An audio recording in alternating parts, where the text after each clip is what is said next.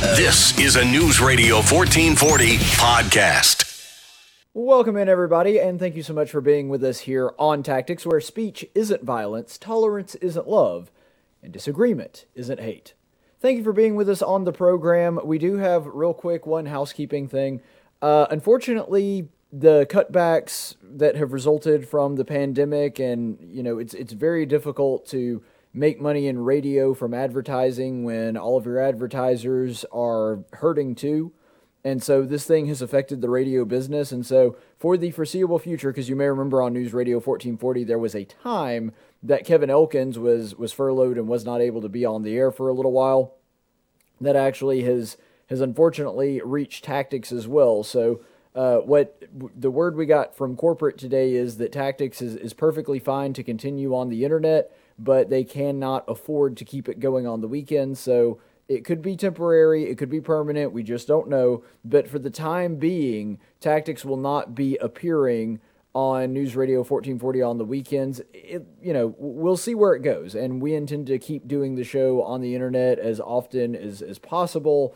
You know, honestly, this could cause a hiccup with that, but we don't know. We'll have to see. But for right now, we are on the air and we thank you for being with us and making us a part of your day regardless. Uh, we know it's a tough time right now. We especially like to thank all of our sponsors to News Radio 1440 who have stuck with us, and, and we thank the ones that, you know, had to tighten up the belt a little bit and, and maybe think about using their advertising dollars to, to keep their business afloat. And, and we feel for you. We genuinely wish you the best. Don't hold any animosity towards you for, for pulling advertising, but, you know, it, it does just kind of uh, show some of the ramifications of the situation that our country is in. And we know that a lot of you out there, our listeners as well, are sort of feeling the strain from that. If you're not, good for you, and, and certainly we wish you the best as well. But for those of you that are, that are people that, uh, like a lot of my audience, running a small business or working for a small business, a, a local business here in the river region, we know that things have been tight, and we do appreciate those of you that have supported us even throughout this difficult time. So, since we are a program focused on local news, we do have one that's kind of national news, but since it's about people from Alabama, we felt it was uh, certainly relevant. Doug Jones, that's right, Abortion Jones, the senator from the state of Alabama, and yes, that does leave a sour taste in my mouth each and every time I say it. Senator Doug Jones of Alabama, he actually spoke at the Democrat National Convention which is pretty odd considering that you know the Democrat National Convention is a big stage. It's it's one of the two big conventions, and the way that the Democrat National Convention is doing it is a little different this year. They're doing a virtual convention, so there aren't actually people in there. Uh, I. Granted, I know that it's not contested. I know that they don't have a brokered convention or anything, so I know that the vote is largely symbolic anyway, and they don't have to worry about this. But it is kind of funny because the idea behind the national conventions that take place every four years is to elect somebody as the nominee for president. That's the goal. Now, in this particular situation, I understand that that's not contested, that Joe Biden won, and, and actually despite you know he he didn't win like completely hand over fist. I mean, he didn't just destroy everybody else, but he won in a pretty convincing fashion. And so I get that that's not something that's contested, and there's not really even a chance that the vote might go different or a different person could get nominated if they did have a live convention. I understand all of that, but it is kind of funny. Like th- th- that's something that they're doing right now, and, and they're having to do like a virtual vote and all this. So uh, it is interesting. Like, obviously, I don't have much in common politically with the Democrats, but it is interesting to see the logistics of all of how all of this is playing out. And Doug Jones, the senator from Alabama, was a part of that last night. He was actually asked to speak. Now, I don't remember the last time a senator from the state of Alabama was asked to speak at either convention. We have been a Republican stronghold for a very, very long time. I don't remember the last time that, well, I don't know. Did Sessions actually speak at the Republican National Convention in 2016? I don't believe that he did. I know that he was definitely campaigning for Trump, and that's the whole reason that he had to recuse himself, and we won't go down that rabbit hole. But I, I don't believe that he did speak at the RNC because I'm, I'm pretty certain I would have remembered that and would have been covering it. So this may be the first time that a person, an Alabama native, has spoken to a national party's convention in a really, really long time. I have, I would doubt that it's the first time, but it's it's been that. But despite this, I'm going to go ahead and give you a little insight into the way that I plan my shows. I was fully expecting, 100% fully expecting to have about 30 minutes worth of material to go through, at the very least, like 2025, and then have to go through it with a fine tooth comb and basically make, if you know, maybe an hour to an hour and a half long show that pretty much exclusively focused on Doug Jones' speech. Yes, I know that that is painful to watch, and that's why I was going to do the hour long special to give you the commentary that goes along with it so that you could watch the speech and it's a little bit more bearable because you're listening to me instead of Doug Jones. But they only let him speak for two minutes. Like it's it doesn't even hit the two minute and 30 seconds mark. It's I, I believe the entirety of his address was about two minutes and 14 seconds, if I'm not mistaken. So we do have the entirety of the speech. I guess it being short, it, it gives us the advantage that way. We're going to be playing the entire speech, but the whole thing is two minutes. We only have two clips from the speech. So we'll go ahead and, and give you the. Uh, yeah, it's, it's a weird thing that they gave him so little time, but we'll talk about maybe the reasons for that in a second. But here's the first half of Senator Doug Jones' speech. I'm Senator Doug Jones from the great state of Alabama. Growing up in the South meant growing up in the midst of stark divisions. But it was here in Alabama where Rosa Parks helped ignite a movement by refusing to give up her seat on a bus, okay. where freedom riders of different races came together in pursuit of equality. And it was here in Alabama where John Lewis marched across a bridge toward freedom. From a young age, I knew the hope that comes from seeing good people work to heal our divisions. It's what led me to become the United States Attorney, where I convicted two Klansmen who murdered four young black girls in a 1963 Birmingham church bombing and delivered long overdue justice. I'm standing in front of an exhibit dedicated to their memory. Alabama has shown me that even our deepest divisions can be overcome because each of us want the same thing to be treated fairly and given the same opportunities and the freedom to live with dignity and respect. Now, some politicians try to pit us against each other. But I believe that Americans have more in common than what divides us.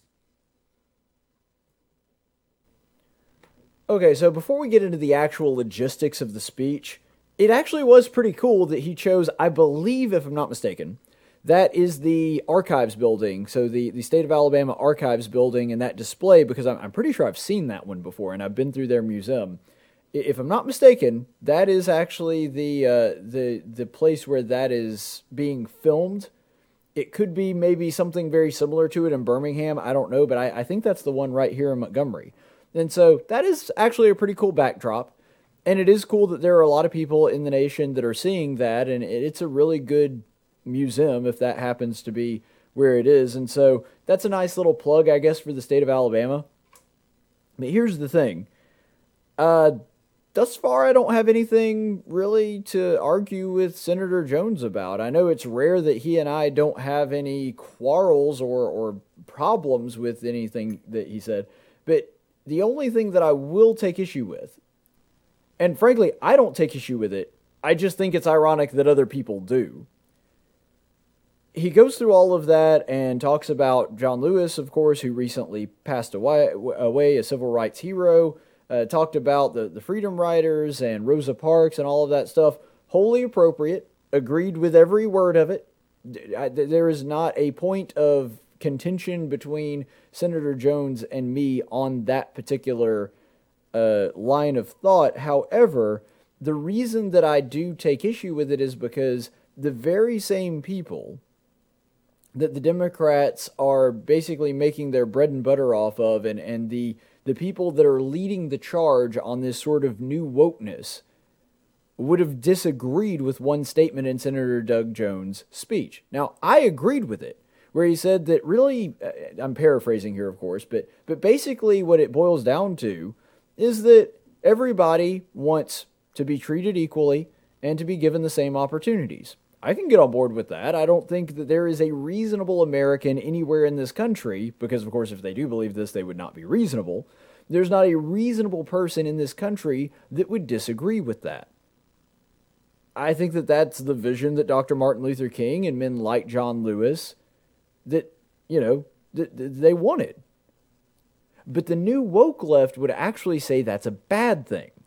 They would actually say that equality of opportunity is not good, that you actually have to have things like affirmative action or reparations or all these other crazy things. Now, does Doug Jones actually believe that? I don't know. I don't know if he would side more with the the uber left, the uh, Alexandria Ocasio Cortezes and the Antifas and the Black Lives Matter of the world that are saying all these crazy things, or he would not necessarily agree with them. He certainly hasn't spoken out about them or talked about it if he does disagree with them. But I do find it somewhat ironic that I find myself aligned with Doug Jones on that idea, if that is actually the idea that he espouses. Although I, I very much doubt that Senator Doug Jones would speak out against, uh, because even if he believes it, he doesn't have the, the courage of conviction to say this. I very, very much doubt that Senator Doug Jones would speak out against things like affirmative action. But I'm certain that, you know, that's just comes with the course. But here's here's the deal though. Jones hangs his hat upon the role that he played in prosecuting the Klansmen that bombed the church and, and you know injured those those four little girls and should. Like that it doesn't put him necessarily like in the same mantle as people like Dr. Martin Luther King or John Lewis or other civil rights leaders like that. But that is a big accomplishment for him as a United States attorney. And he should hang his hat on that. That is something that Doug Jones can be proud of and I'm saying this is somebody that is not a fan of Doug Jones in any way. But that's a big accomplishment for him, and, and I don't have a problem with him talking about it, taking credit for it, mentioning it, and, and talking about the importance of that, which of course happened in Birmingham. There's nothing wrong with him discussing that and talking about it. But let's be honest about it again, I think that he should be commended for it. I'm not trying to take away all the credit, but my issue is let's not give more credit than is actually due. Doug Jones kind of lucked up and got that case. I mean, he just happened to be the U.S. attorney when that came up, and, and he was a newly minted, if I'm not mistaken, United States attorney when that case came up, and he was the one that it just kind of fell to and then it came up to a young Doug Jones to do the prosecution there. And he did, but let's be honest, was that like a super hard case? Was there a, a big degree of difficulty in actually making sure that those guys got prosecuted to the fullest extent of the law, which they should have done? Uh, I don't think you could make that case that this was something that was incredibly difficult that Doug Jones I mean, like, yes, again, I don't want to take any credit away from Doug Jones. That is due him for that. But at the same time, let's not pretend as though he's, you know, in the same league with Dr. Martin Luther King or anything like that, or that he's even in the same league from just a competency level, not even talking about a moral level, from a competency level with somebody like, uh, I don't know, Alan Dershowitz or something like that. This was kind of a slam dunk thing it, it's glad that it was done. It was needed to be done. And if somebody had been incompetent and botched it, that would have been a terrible, terrible thing if these guys had not, you know, gotten the sentencing that they deserved. But I'm just saying, let's be honest about that. Even though I'm glad that Senator Doug Jones did that, let's not pretend that this was something that he uniquely could have done, that he, you know, it was part of his job. He kind of lucked up and got the case when it happened. And then when he got the case, he didn't have to be necessarily all that particularly skilled in order to win that case. Still a good thing that he did it. Still deserves a pat on the back and a round of applause. But let's not pretend that this is the, the best thing ever. That's all I'm saying here. I, I just think that there needs to be a bit of a more measured response. Uh, maybe Senator Doug Jones is a very talented attorney. I'm not saying that he isn't. I, I don't know enough about his, his background in legal work to be able to speak to that. I'm just saying that this particular case is not the best gauge for it. So let's go ahead and look at the second part of the the speech, the second half of the speech, which is hilarious because it's a 60 second clip. And uh, this is the more controversial part of what he said last night. And in November, we have a chance to elect a president who believes that too. I've known Joe for more than 40 years. I met him as a wide eyed law student, and he's been my friend and champion ever since. Okay. The Joe I know is exactly the leader our country needs right now. He can bring people together to find common ground while standing up for what he believes is right. After years of bitter partisanship, he can unite our country and get things done for working families and everyone looking for a better future. Because it's not about what side of the aisle we're on, it's about whether or not we're on the side of the people. The great John Lewis would often quote the old African proverb when you pray, move your feet, and then challenge us to do just that. As a nation, he said, if we care for the beloved community, we must move our feet, our hands, our resources to build and not tear down, to reconcile and not to divide, to love and not to hate, to heal and not to kill. In the final analysis, we are one people, one family, one house, the American house, the American family. Vice President Biden understands that, and he is who we need as our next president. Alrighty then. So, the fact that he, first of all, before I get into any of the substance of what he was talking about, the fact that Doug Jones remembers Joe Biden as a young lawyer, I found that pretty darn amusing, you know, because Joe Biden's like 175 at this point. Uh, but anyway, Jones, the guy has known for months. In fact, I would say multiple years I, I think about just based on his track record, based on what he's done, roughly a year to maybe a year and a couple of months after getting into his office. In other words, winning election against um, uh, against Roy Moore and becoming the United States senator from the state of Alabama. I think he's known since then. Like maybe a year in, there's absolutely no chance that I'm going to get reelected. Zero. And that's why he has, for the past two years really, done basically whatever the heck that he wanted to do. He's had one of the most liberal voting records in Congress. And keep in mind, I mean, granted, the Senate is a little different than the House, and that you can actually get away with being a little bit more extreme on the liberal side than you can in the House of Representatives, even though, well, I say that. It depends on who you're looking at. But Doug Jones, last I checked, his scores for Liberty, Heritage, Freedom Works, all of those organizations are floating somewhere around like the 12 and 15 percentile, which places him as one of the most uber left senators in the country. Like he's right around there with Kamala, Warren, uh, actually Bernie Sanders. Bernie Sanders, in one of the scores I remember very specifically, Bernie Sanders had a higher Liberty score than Doug Jones. So he's been an uber left radical for at least the past two years of his tenure as a senator from Alabama.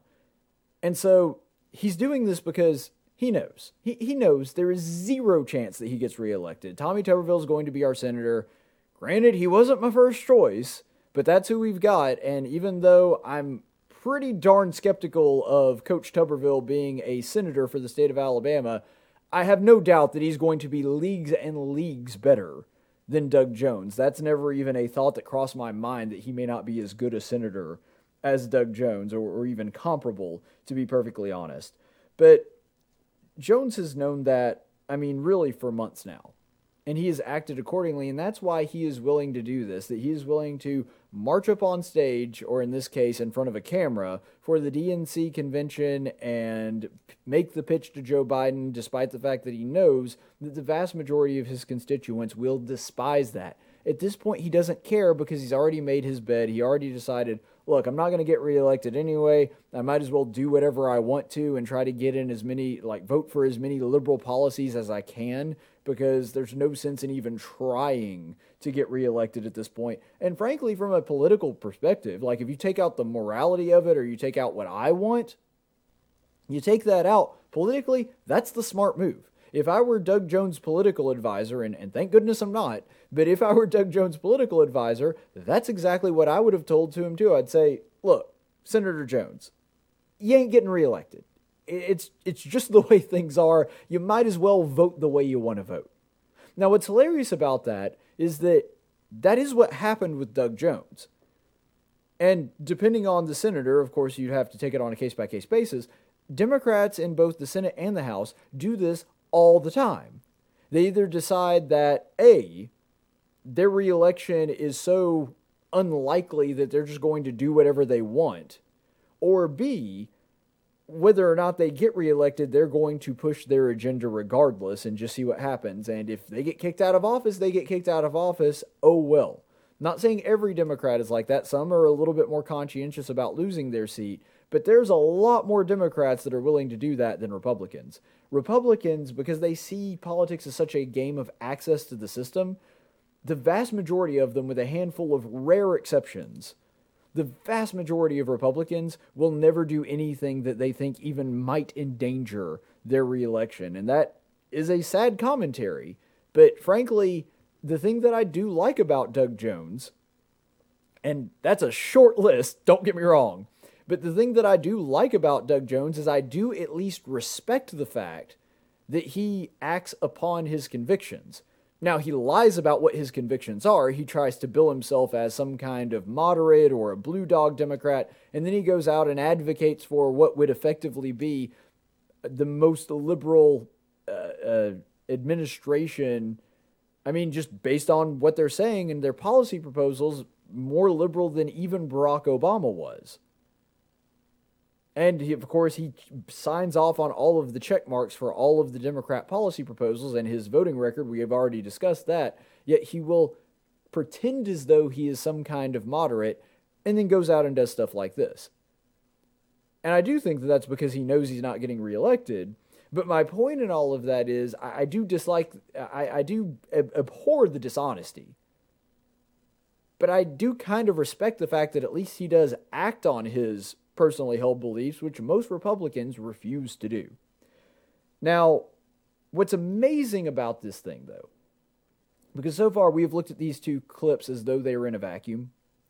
What's amazing about the speech is that they're combined, because remember, the first part of that speech, Doug Jones comes on and talks about how far we've come, Rosa Parks, the Freedom Riders, the Civil Rights Movement, all of that stuff nothing controversial, all of it good. Any rational American would look at that speech and, you know, they're not necessarily going to be wowed by it, but they'd be like, yeah, okay, I, I totally see what he's saying there.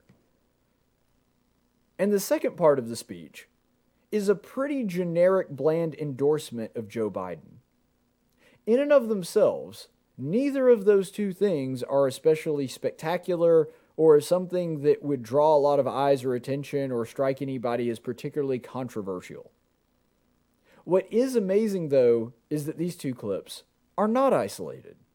They're together in one short two minute 40 second or 14 second speech that Doug Jones throws together. The fact that he is coupling progress, and I mean real progress, not progressivism progress, progress when it comes to racial relations and civil rights in this America, uh, in, in this country, and couples that with an endorsement of Joe Biden is absolutely freaking astounding. And it's because Joe Biden himself has issues with race and has for a very long time. As his own vice presidential candidate, Kamala Harris, pointed out, at the very least, the best thing that you could say about Joe Biden is that he's at least sympathetic to racists. Maybe not a racist himself, because that's how Kamala Harris started that little spiel when she was attacking him back before she was his vice president pick. Maybe not necessarily a racist himself, but when the absolute best case scenario is that he is sympathetic to racist and certainly does not denounce racist, it's not a great starting point. And to sort of play to this and to show you how astounding it is that Doug Jones can, in the same breath, talk about how important it is to see everybody as equal and give everybody equal opportunity and, and not base our decisions or the way that we treat one another on the color of our skin, and then couple that with an endorsement to Joe Biden. Here is Joe Biden speaking at the funeral of Senator Robert Byrd, who was an actual Klansman. Now, not just a rank and file Klansman. Granted, I don't know a whole lot about the, the ranks inside the Ku Klux Klan not just a rank and file Klansman, a Grand Wizard, one of the leaders of the Klan, and on top of that, a KKK recruiter. In other words, this is a dude that went door to door and spoke to people who were contemplating joining the Klan but weren't sure that it was a good idea. And Robert Byrd is the person that tried to talk them into joining the Klan being a good idea. This is the kind of person that he was. If we were to put it in terms of, and I know this is weird, but it's just what I'm familiar with, so I'm using it as an analogy. If the KKK were a religion and we were to equate the KKK to the church, then this guy wouldn't be somebody that just, you know, shows up to worship every now and then and, you know, maybe contribute some to the church or shows up to fellowship meal. No, this is a guy that's in the pews every Sunday. He is a minister, a preacher a evangelist for the KKK. As involved as you can possibly be, and this is Joe Biden speaking at this man's funeral. For a lot of us, he was a friend, and he was a mentor, and he was a guide. But, ladies and gentlemen, of course, it's more than the name we're not going to forget. It's his courage. He died like he lived. He died like he lived his life. He never stopped fighting. How many people would have hung on as long as he did? How many people would have had the ability to get back out of that hospital bed and get in a wheelchair and come in and vote? Vote for this. He never stopped thinking about his people and the things he cared about. Well, he served the land he loved. He served the people he loved. He served the people who were in his blood. Well, to be fair, what Joe Biden is saying there is not 100% incorrect. He did serve his people, and the people that he did care about, according to Joe Biden, and I don't think this is inaccurate, are the people that are in his blood. Now, I know that that's not exactly the way Joe Biden meant that. I know that he wasn't talking about that he only serves white people, but that's how it comes off. A, a uh, very poor choice of wording on the part of Joe Biden eulogizing a Klansman on that. And some people might be tempted to say, well, yeah, but Robert Byrd, he was in the Klan a long time ago, but he's reformed and he turned his back on that.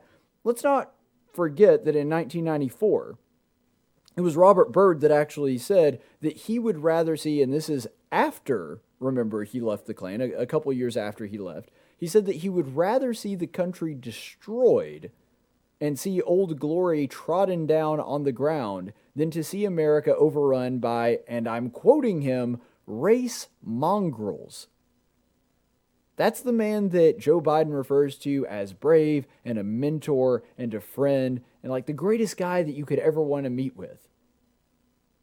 And unless you think, well, maybe there was still some of that lingering, but it wasn't just for political expediency, remember that years later, if I'm not mistaken, in the 90s, when questioned about this, Senator Byrd said, uh, when asked about whether or not he regretted joining the Klan, his advice to young politicians said, Oh, don't get that albatross around your neck because that could inhibit your ability to be in the political realm. Boy, that sounds real sincere, like he'd had a real change of heart and a moral change in himself, and that was the reason that he left the Klan.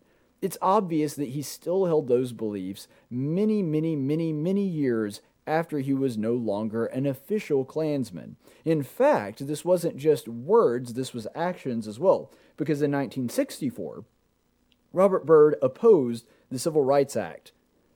And it would be one thing if he just voted against the Civil Rights Act, I mean, that would be one thing, right? Because there are guys like Barry Goldwater who actually did vote against the Civil Rights Act, not because he was against civil rights, but because he believed that it was unconstitutional because of one of the provisions that discriminated against particular states and, and placed certain oversight on them and not others, which, by the way, the Supreme Court did strike down years later, agreeing with Barry Goldwater's position, but that's not what was happening with Robert Byrd. Robert Byrd not only voted against the Civil Rights Act, he filibustered it. He spoke for 14 hours. I'm not exaggerating. It was a record breaking filibuster, the longest one in history up to that point. And in this speech, he talked about how it was wrong for us to extend civil rights to black people. One of his reasonings included in this speech was that black people have smaller brains and are thus more evolutionarily similar to monkeys and inferior to white people. I am not making this up. You can look it up yourself. That's Robert Byrd. 20 years, more than 20 years actually, after he had left the Klan and reformed himself. That's Robert Byrd, the man that Joe Biden was speaking about so warmly. And that's the same reason that Kamala Harris on stage just earlier, well, I guess that would have been back in, was that in 20? Yeah, it would have been in 2020. Kamala Harris on stage this year was saying that, yeah, maybe Joe Biden's not technically racist, but he certainly doesn't have a problem with racist and segregationalist. Furthermore, uh, maybe maybe you could write this off as well. Yeah, this is just Joe Biden saying nice things about his friend at his funeral. You know what? I'm actually sympathetic to that argument. Because even with the racist stuff that I have a hard time getting past, that I don't think I could associate with somebody that had done all of this unless they had had a real genuine change of heart that was abundantly clear to everybody. Even so, I, I, understand wanting to give the benefit of the doubt to somebody who is eulogizing a friend of theirs. The reason that I point all of this out is because we're living in a cancel culture now that is so intolerant of anything that might even be deemed somewhat slightly racially sensitive to somebody that we are taking black people off of the packaging of rice and syrup even though black people overwhelmingly bought that brand over other brands, despite it supposedly being racist, and tearing down statues of Abraham Lincoln because it wasn't woke enough. And Joe Biden gets a pass for this? You've got to be freaking kidding me. Joe Biden can do all of that in this current cancel culture mentality that we have, where we can't even have black women as the spokespeople for breakfast pancakes. But Joe Biden eulogizing Robert Byrd, a former Klan recruiter, we can just kind of ignore that. Nobody need talk about it. Cut off the lights on your way out. But it's not even just Robert Byrd. Joe Biden himself doesn't seem to be it's not even that he's just not up to standards today. In other words, he's he's not up to the standard of, you know, the 20 something hipster that is so concerned about microaggressions. No, no, no. Joe Biden has said things that would be deemed wildly offensive in the 1970s and 80s. Here's some of Joe, and by the way, has in those eras and recently. Here's some of Joe Biden's racist greatest hits. I think the two-party system, although my Democratic colleagues don't like me saying this, I think the two-party system is good for the South and good for the Negro, good for the black in the South. Um, and uh, uh, other than the fact that they still call me boy, I don't think they've. I think they've changed their mind a little bit. Poor kids are just as bright and just as talented as white kids. You cannot go to a 7-Eleven or a Dunkin' Donuts unless you have a slight Indian accent. It's a Fully, I'm not joking. Oh, he's not joking. Okay. They're going to put you all back in chains. Not the first sort of mainstream African American yeah. who is articulate and bright and, and, and clean and nice looking guy. Mm-hmm. I mean, it's, that's a storybook, man. I think that last one is my favorite. Just because it's Joe Biden saying, Barack Obama, he's he's nice, he's clean, he's articulate. That's like a storybook. Comparing an articulate, clean, nice-looking black person to a fantasy world. I mean, yes, Joe Biden is a gaffe machine. I get that. He has been his entire political career. But dang it, like, that's not just racially insensitive. People were rightly offended by that. But nobody talks about that, and somehow this is the guy that the Democrats have chosen to be their representative for the President of the United States. And lest you say, yeah, but these are things that happened a long time ago. Maybe maybe Joe Biden has evolved and you know he didn't meet today's standards back then, but certainly he's learned and grown and, and really moved out of that phase. Yeah, these are clips from earlier this year, not a decade ago, not two or three years ago. This is 2020. You got more questions, but I tell you, if you have a problem figuring out whether you're for me or Trump, and you ain't black. Yes, and by the way, what you all know, but most people don't know, unlike the African American community, with notable exceptions, the Latino community is an incredibly diverse community with incredibly different attitudes about different things. You go to Florida, you find a very different attitude about immigration in certain places than you do when you're in Arizona. So, Joe Biden essentially describing the entire black community as a monolith that all think and vote the same way. He said there's a lot of different, because when he's comparing them with Hispanics, he says, yeah, there's a lot of different beliefs and a lot of different attitudes. So, black people don't have different beliefs and don't have different attitudes. They all just kind of think the same way and move the same way. Now, in light of all this and, and what is going on here with Joe Biden, maybe you could make the case still that he's just kind of hokey and a gaffe machine, and he's certainly not the most racially sensitive, but maybe he doesn't actually believe that black people are inferior. Okay, yeah, you're being extremely generous there, especially by today's standards, which all of which I don't agree with, and I understand that. I'm just pointing out that they are inconsistent with the stated values of Democrats that are going to be presumably voting for him this November. Maybe you could write all of that off to that as well, but at the very least, at the bare minimum, he's very sympathetic to people that are racist. He doesn't mind having them in his inner circle with Senator Byrd, and based on especially those last two clips that we were talking about, he certainly doesn't appreciate black voters he essentially thinks of them as all a monolith, that they all vote and act and think the same way, whether they're in Chicago or Alabama. You know, black people, they're just all basically one unit, and I already have their vote. And granted, the polling data supports that. I, I can understand why he would have that misconception based on the polling data that he has, where he basically didn't do anything for black people or black voters, uh, and and really didn't you know, play to that at all. And despite all of this, overwhelmingly won the black vote by a wide margin in the Democrat Party. It was actually black voters that saved him in the South Carolina primary. But he certainly doesn't appreciate black voters, nor do I think that he feels as though he owes any allegiance or obligation to them. Now, personally, I don't like people being broken up by race. I don't like looking at people as merely voting demographics. But Joe Biden basically saying, yeah, I got the black vote wrapped up. I don't really have to worry about that one anymore.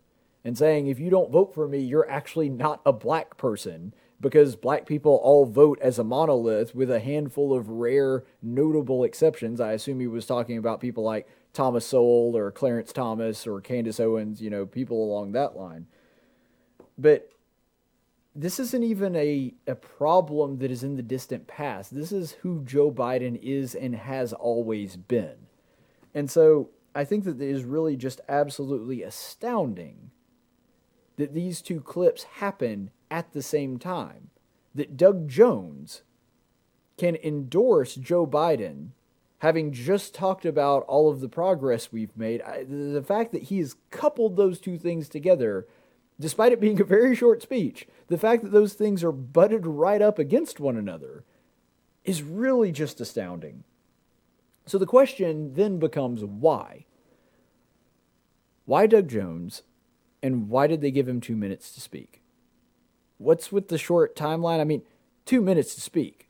Most speaker introductions last longer than that. When you watch these conventions, the way that it usually works is they have a person come up and introduce them on stage. You will find very few of those introductions that last less than two minutes. So, why would they go through all the trouble of asking Senator Doug Jones, a senator from Alabama that has zero chance of winning re-election, why would they bring him up to the DNC and then, after going through that trouble, why only give him a two minute time slot?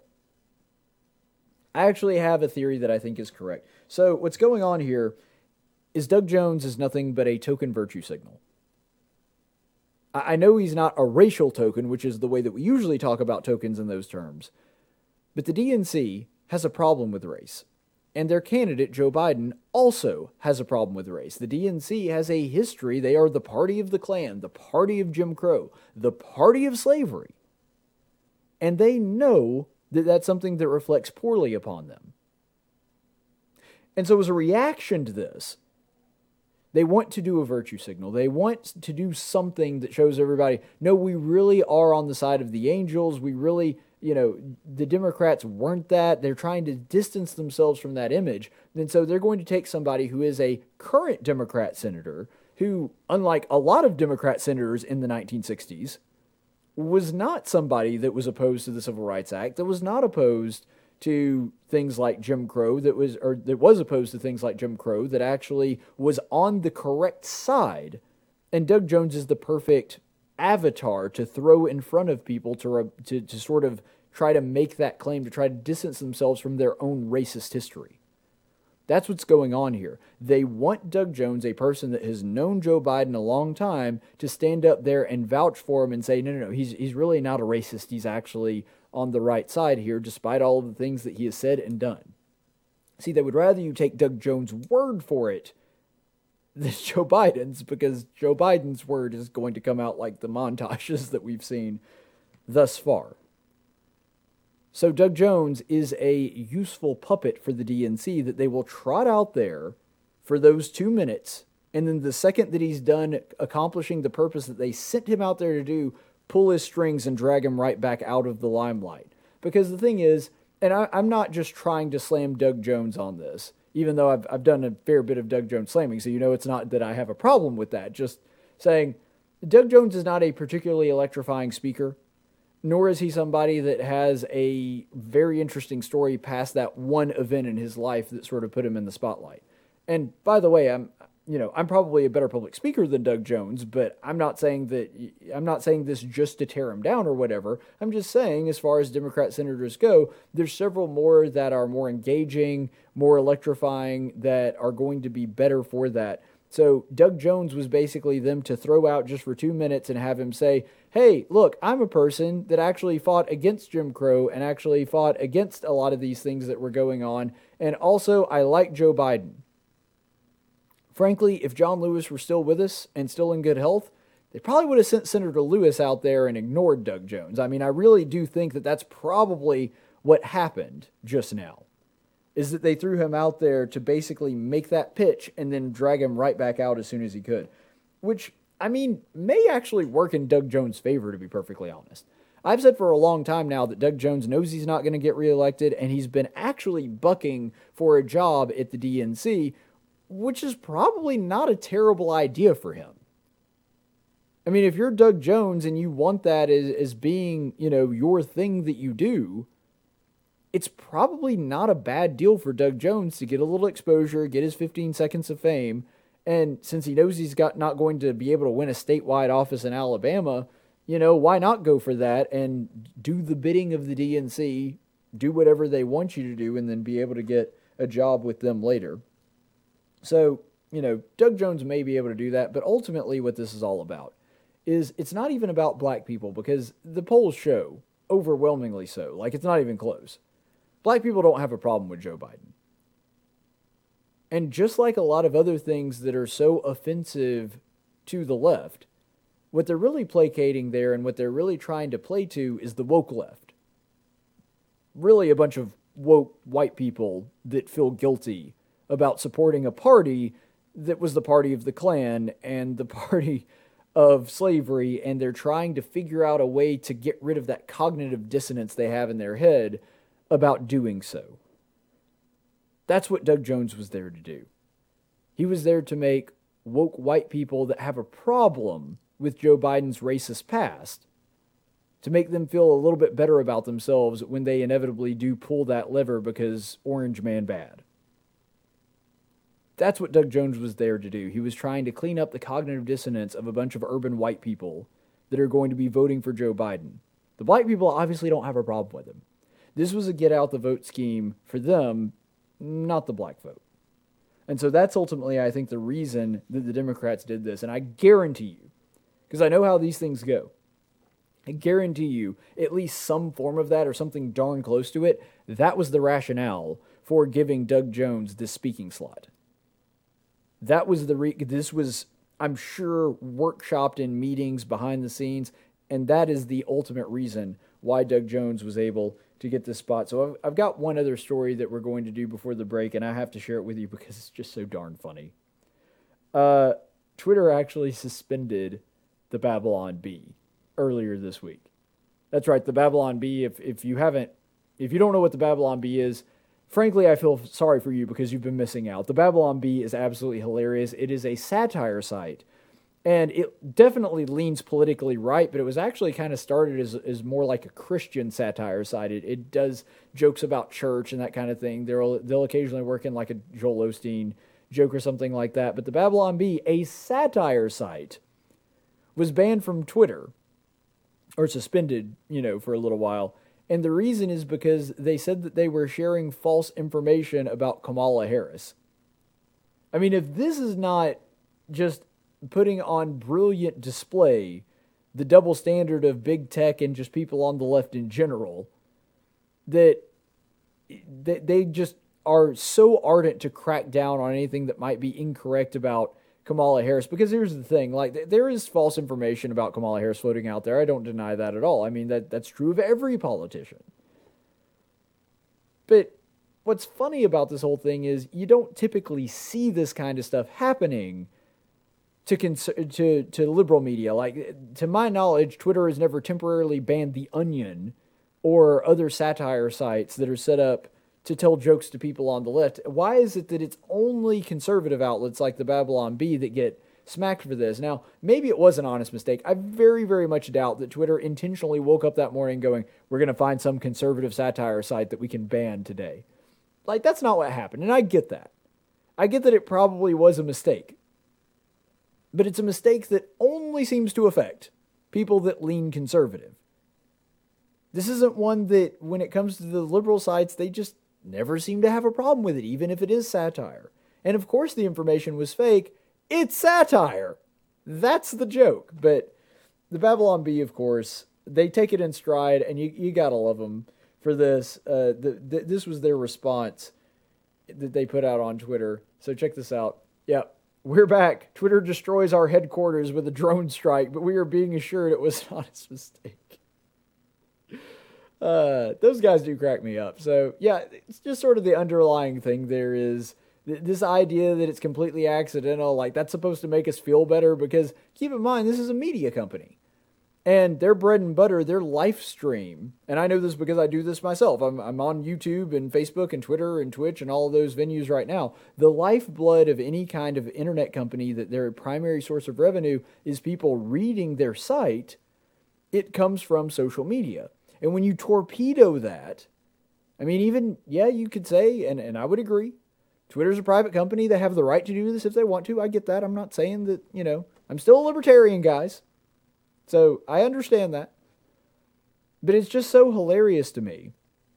They bring that up and they're like, yeah, well, they kind of cut off our primary supply of income, but, you know, we've been assured that it's fine. It was just a mistake. They didn't mean to obviously that's a exaggeration because it's a joke but obviously that's an exaggeration of what happened but the drone strike thing that's you know it's not a bad analogy for how to look at all of this uh, here was another one that they used to respond to this was the the actual article So uh, Twitter apologizes after intern accidentally sets coffee on destroy all conservatives button.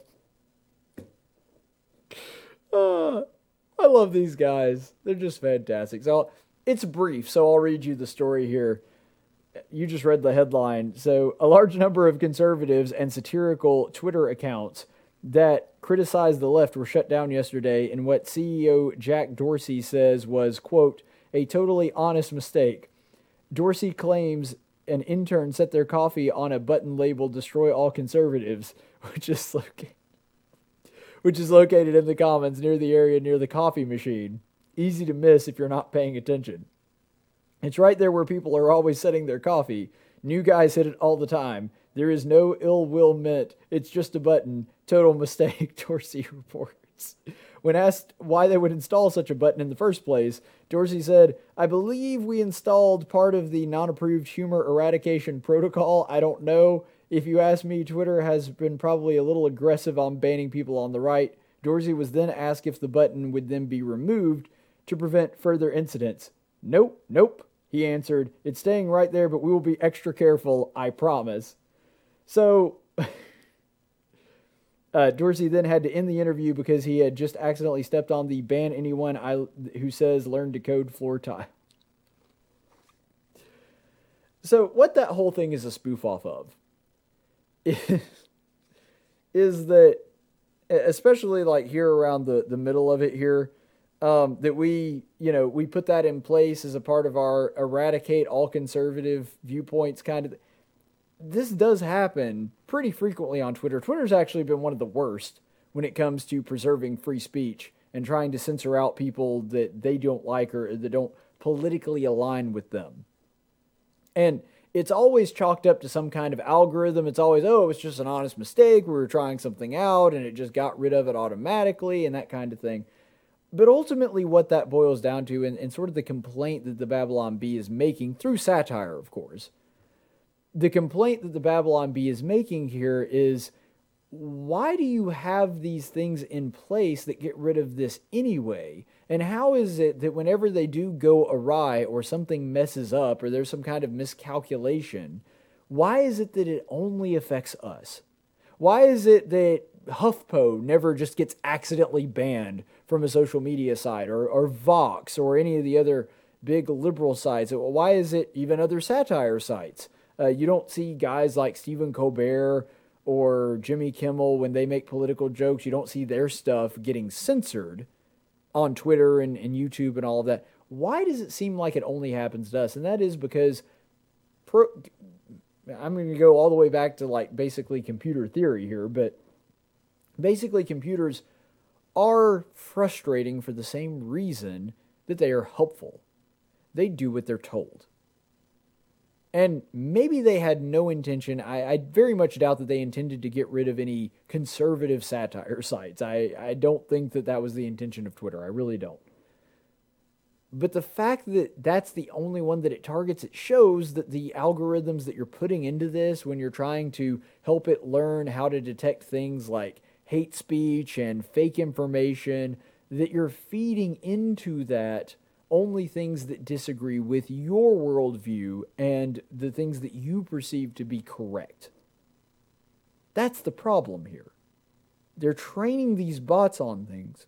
And and probably when they do give the bots examples of things that should be filtered, I still think that it would be better just not filter filter anything, just, you know, free speech. And and just let everybody make their own decisions but if they are going to do this filtering, I imagine what's happening is they're actually training the bots, they're training the computers, and using sources that they genuinely don't like, and they're not programming into them anything that would interrupt their worldview. And that's the reason that you're getting these results. And every single time this sort of censorship happens, it only seems to happen to people on the right. That's probably the reason why. So it just does show that there really is, even if it's unintended for it to come to the surface, there's a pretty obvious anti conservative bias at Twitter, and the existence of a destroy all conservatives button is a perfect satirical metaphor for the attitude that really is held by people like Jack Dorsey and, and a lot of the big tech companies. Not all, but certainly a lot of them. Let's go ahead and go to a break here, real quick, and then we'll be back in a minute on tactics. This is a News Radio 1440 podcast. That was stupid. I know it was stupid. Really stupid. Hey, I just said it was stupid. And for today's Daily Dose of Stupid, you know, I almost. It's really two people because it's it's Elizabeth Warren and the DNC that are responsible for this Daily Dose of Stupid. But I almost don't even want to blame Warren. I almost want to put more of the blame on the DNC itself and the people that were scheduling this. So here's the story. And I think you'll see what I mean once you understand the details behind all of this. Elizabeth Warren, that's right, Pocahontas, was asked to speak at the Native American caucus last night.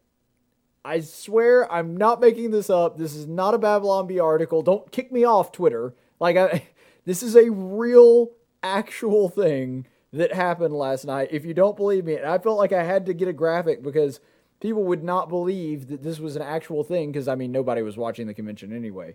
Yeah, so Elizabeth Warren just spoke at the DNC this this is a thing that actually happened on Twitter. I swear, this is an actual thing. Do they not? One thing that has always astounded me about Democrats, I mean, always, there is such a gigantic lack of self awareness. Did nobody think, um, could we maybe get somebody different to do this? That nobody caught this really. Nobody thought maybe we need to get another person that you know hasn't been pretending to be a Native American, even though they really weren't for you know thirty years. Did seriously nobody think to do this? it's just astounding. My question is, it's a serious question. Did you only speak for one 1024th of the time that everybody else was. I felt that would have been appropriate at least. Uh, the Democrats are just so completely devoid of self awareness, though. And, and what's hilarious, again, th- this is kind of like the last thing that we were talking about with Joe Biden. The, the issue here is not the standard that I hold myself to, even though with Joe Biden it actually kind of was. Um, but but overall, the, the issue isn't so much even or the criticism doesn't originate necessarily even from my standard.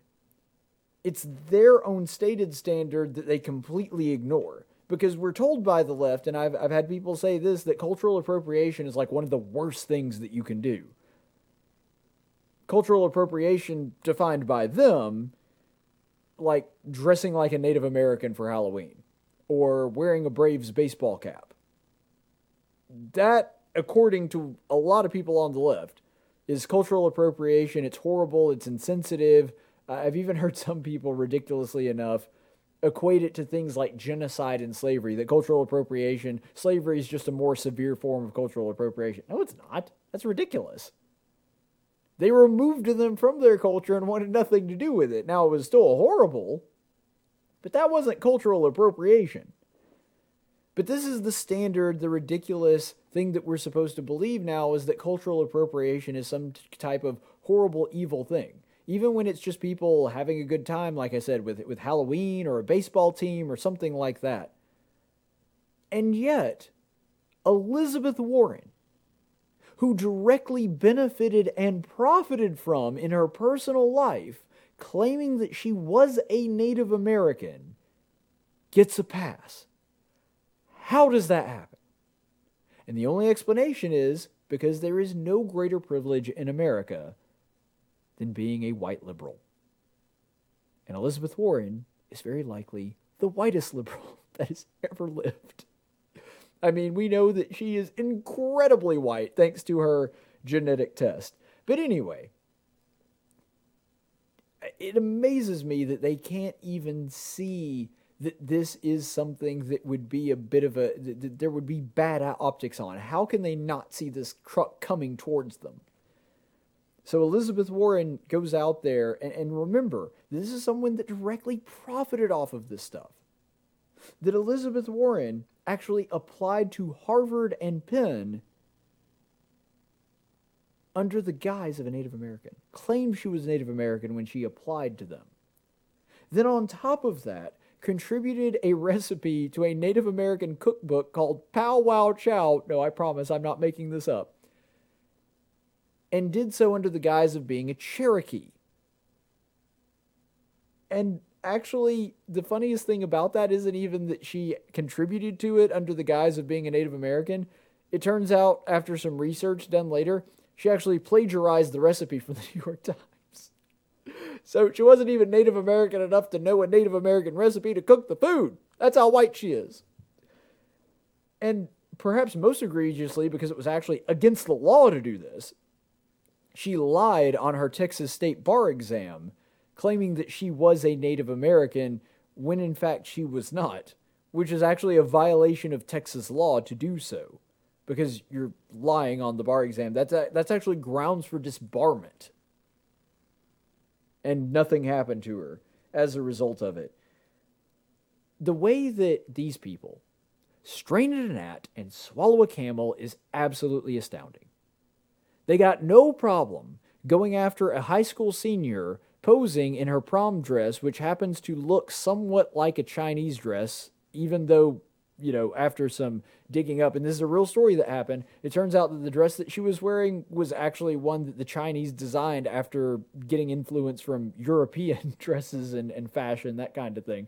But, you know, without going into all that, uh, what's funny about all this is that they'll blow up over that and claim it's the most outrageous thing ever.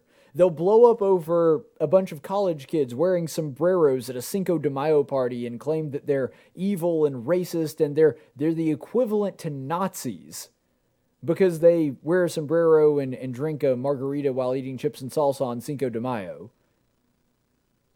And Elizabeth Warren, who built her career at least partially, probably not entirely, I wouldn't say entirely, but at least partially under the guise and was introduced to people for years as like the first Native American law professor at Harvard. That she can do that and directly benefit from. Now, maybe she would have gotten those jobs, or maybe she would have gotten into those schools without applying as a Native American. We don't know, but the point is she did. And that may have been a contributing factor to her getting in. She directly profited off of lying about her heritage. And that doesn't count as cultural appropriation. But the college kids, you know, wearing a sombrero or, uh, you know, carrying around a katana or something like that, or, or wearing one of those big rice paddy hats, that's cultural appropriation and that needs to be shunned. And, and we just need to go after those people and ruin their lives. But Elizabeth Warren can come within an eyelash of being president of the United States and we don't do anything to her for lying about her heritage for years. I mean, if that's not straining in a gnat and swallowing a camel, I don't know what is. And with that biblical reference, we'll go to the chaplain's report. In 1775, the Continental Congress created the Chaplain Corps. Under the command of General George Washington, each soldier was required to attend worship service every Sunday. While other armies advanced on their feet, Washington's troops advanced on their knees. It's time for the Chaplain's Report with Caleb Colquitt on tactics. Chaplain's report today does come from the book of Samuel. We're going to be continuing our series in Samuel. And one of the things that you really need to, to know about this, in case you didn't see our last episode, is that what's going on now is that Samuel has come to Bethlehem, the home of King David. He is there to anoint David. He doesn't know David yet, so he doesn't know who he's going to be anointing. But he has come here to the house of Jesse for the purpose of fulfilling that task. And so this is where we see this story start off in 1 Samuel 16, verses 6 through 10, which says, When they entered, he looked at Eliab and thought, Surely the Lord's anointed is before him. But the Lord said to Samuel, Do not look at his appearance or the height of his stature, because I have rejected him. For God sees not as man sees, for God looks at the outward appearance, but the Lord looks on the heart. Then Jesse called Abinadab and made him pass before Samuel, and he said, The Lord has not chosen this one either. Next, Jesse made Shammai, uh, Shammah pass by, and he said, The Lord has not chosen this one either. Thus Jesse made seven of his sons pass before Samuel. But Samuel said to Jesse, The Lord has not chosen these. We don't really hear a whole lot about David's brothers. This actually is one of the very few passages where we do get to hear a little bit about them. We don't know a whole lot about them, but we know that his oldest brother, the one that originally Samuel believed to be God's chosen, is apparently a big strapping boy that looks like he could be the leader. He looks like he could be a king. And yet, he's not the one chosen. So the question then becomes why is God passing on David's brothers? What's wrong with David's brothers? Apparently, they do have the look. And this is not something that is completely ridiculous or unprecedented in Samuel's mind. Remember, that is who Saul was. Saul was a tall, good looking young man that had a commanding presence that you could see as a king. And so Samuel's done this before. He's the one who anointed Saul. He sees a similar kind of caricature popping up before him. He goes, oh, that's got to be the guy. Obviously, I mean, he's he's obviously the oldest. He's the one that just looks the part. This is the thing, though. We know why God didn't choose David's brothers, and that's because we have hindsight. We know that God chose David because David was the one that was most suited for the job. And looking back through history, I mean, granted, we don't have like a, a, a what if crystal that we could just look into and tell what would have happened if this had happened. You know, we don't have that ability.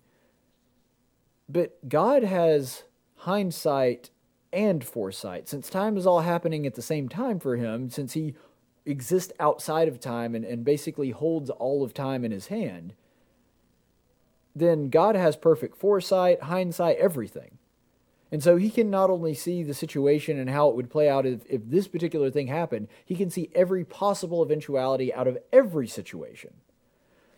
So if God makes a decision like this, it must be because God knew what would happen if he appointed any of the other brothers to king other than David. He saw all of those situations. He says, David's my guy. He's the one I want to pick. But that's not the rationale that he gives when he's speaking to Samuel. Yes, all of that is true. I'm not saying that that's incorrect. But he says ultimately the reason that he chooses David is because Samuel, you're looking at the outward appearance. I'm looking at the heart. I'm seeing the kind of person that this boy is, not just who he was. Now, does that mean that David's brothers would have been terrible kings? Not necessarily. They might have been good kings. We don't know. But David was the best choice. Out of all of the people that were there, David was the one that was going to make the best king, the best leader for God's people, and God knew that, and that's why he picked him. But this is a great example of how sometimes God's wisdom just doesn't make sense to us. From a human perspective, there are a lot of times in the scripture where a human being would have made a very, very different choice than God did that looking at the situation, we would have gone, ah, let's go a different direction with that. But God has wisdom that we don't. He has foresight that we don't. He knows us better than we know ourselves. Because the rationale given here is not, well, Samuel, I can see the future, and so I know who's going to be the better king. That's not what he says. What he says is, I can see who these people are. I can see the heart. And I'm telling you, he's not the best candidate. His little brother is. And I think one thing that that really speaks to the human condition on, I, I think that really the message that we're supposed to take away from this is that God sees things differently than we do. That when God makes decisions that we don't necessarily understand or, or we don't really get the math that God had to go to get there, there's a good reason for it. We may not see it, we may not know it, we may never know it on the side of eternity, and maybe not even in the next one.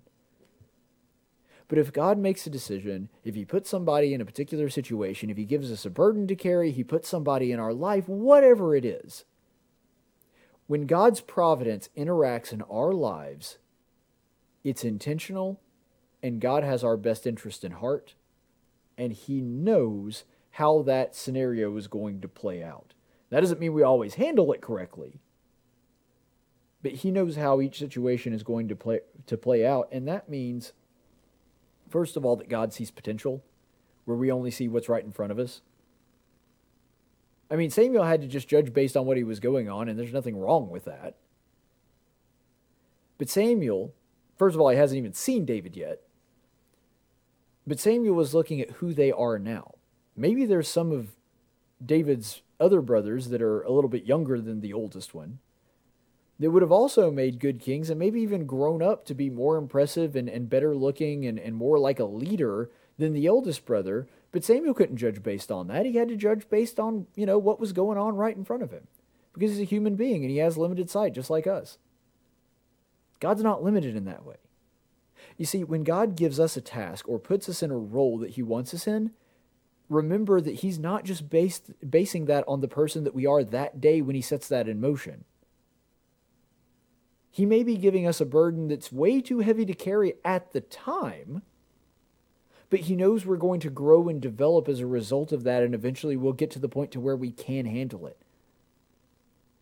Because God can see our potential and sees not only who we are right now, but who we will become.